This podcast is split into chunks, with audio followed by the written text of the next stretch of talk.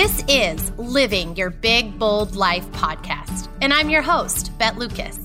I have five crazy kids, a full time career in a mostly male industry, and I've been on a health journey where I've lost over 40 pounds. On this podcast, you will find encouragement for your own unique journey. You'll be provided tools to help you not just survive this life, but thrive in the areas of health, career, and family. So come live your big, bold life with me. Are you ready? I sure am.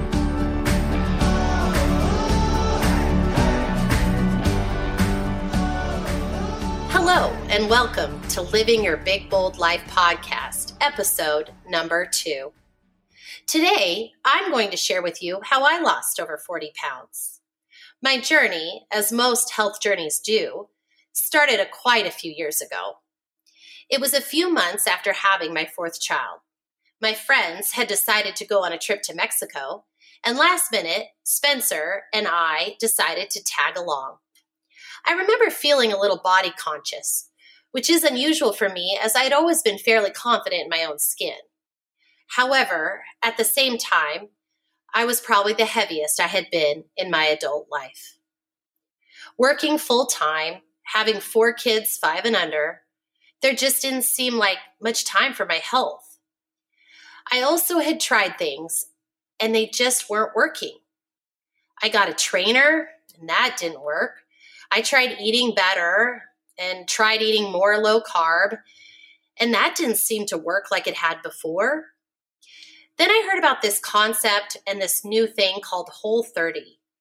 I decided to give it a try. I started getting results. Looking back, I credit the fact that I wasn't able to drink cream filled coffee all morning and I wasn't having wine with my dinner. I do believe those two small changes were the two biggest factors for my weight loss because I was already eating pretty low carb. If you follow me today on social media, you know that I'm not against cream filled coffee or bulletproof coffee if it is in your eating window, also known as not when you are fasting. But I am against sipping on those things all day. I think we are all guilty of not eating much, but sipping on coffee drinks and wondering why we aren't losing weight and getting healthy. I think it's like our fridge stays full and we never access our pantry, which is our stored fat. I continued to lose weight. Then I got pregnant with baby five. We were so excited. I stayed active during that pregnancy and was fortunate to feel great up until the very end. I even golfed the week before. Oh my, you should have seen the looks I got on the course that day. A few months after our fifth child was born, I decided to go back on the whole 30 diet. However, this time I lost some of the weight, but then I got stuck. So I tried getting more active, which did help a little, but I still couldn't seem to break a certain level on the scale. I was completely perplexed. Then I started hearing more talk about regulating your insulin levels, reducing glycogen stores, all these new terms I had never heard of before. I started listening to podcasts, and I heard an author named Kelly LeVeque one day. She was challenging the notion that we needed to snack all of the time.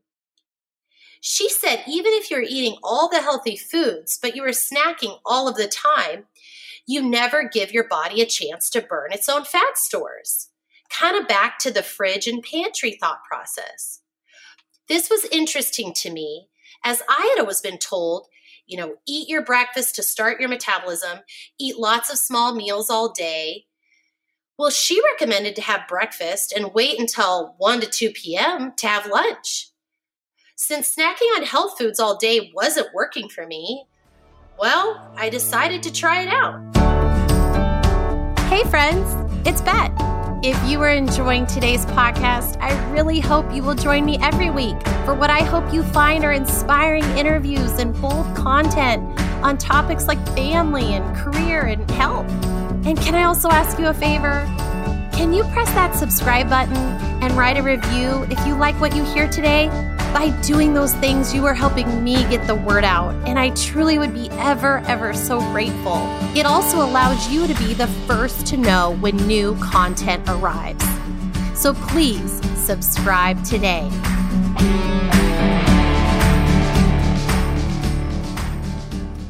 I started having bulletproof coffee most mornings as I'm not a big breakfast person. My bulletproof coffee was like a high fat coffee with butter or MCT oil, vanilla extract, and some cinnamon, all blended up in my blender on high. Some of you wouldn't enjoy this drink, but it would satisfy me and keep me full until lunch. I started seeing progress. It made me research further. That research led me to Dr. Fung and fasting. I thought, well, I'm not always hungry for dinner. What if I tried skipping it every once in a while?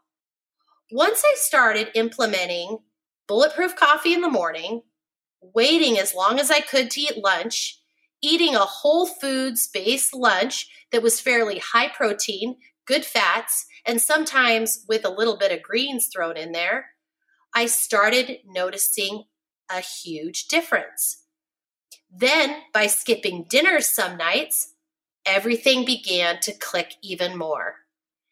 Then I found Gin Stephens, my guest on episode number one, and I learned even more from her book, Delay, Don't Deny. I started adding more weight training, and my body was happy. I'm not anti cardio, but I do believe we as women do too much cardio and not enough weight training. My energy was high, my inflammation decreased. I started feeling more confident in all areas of my life family, career, marriage. So I started getting questions. Bet, do you count calories? I don't. Bet, do you count macros? No. Do you take any fancy pills or powders? No, I do not. Do you food prep like crazy? Uh, not really. I just make sure I have the right foods in the house and try not to buy the wrong ones. We must understand that our bodies react differently to 100 calories of crap food versus 100 calories of eggs. Calorie counting to me is so flawed because some days you need more food and some days you need less. Eating non fat foods is also so flawed, in my opinion. So many non fat foods today are filled with chemicals and sugars your body was never meant to eat.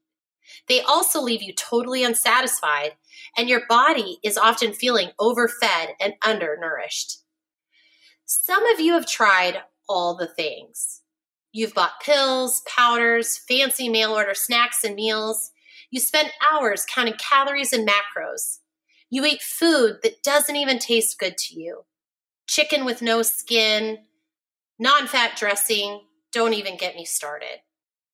But I'm here to say, from my experience, it can be so much easier and more fun. Your diet mentality can be released.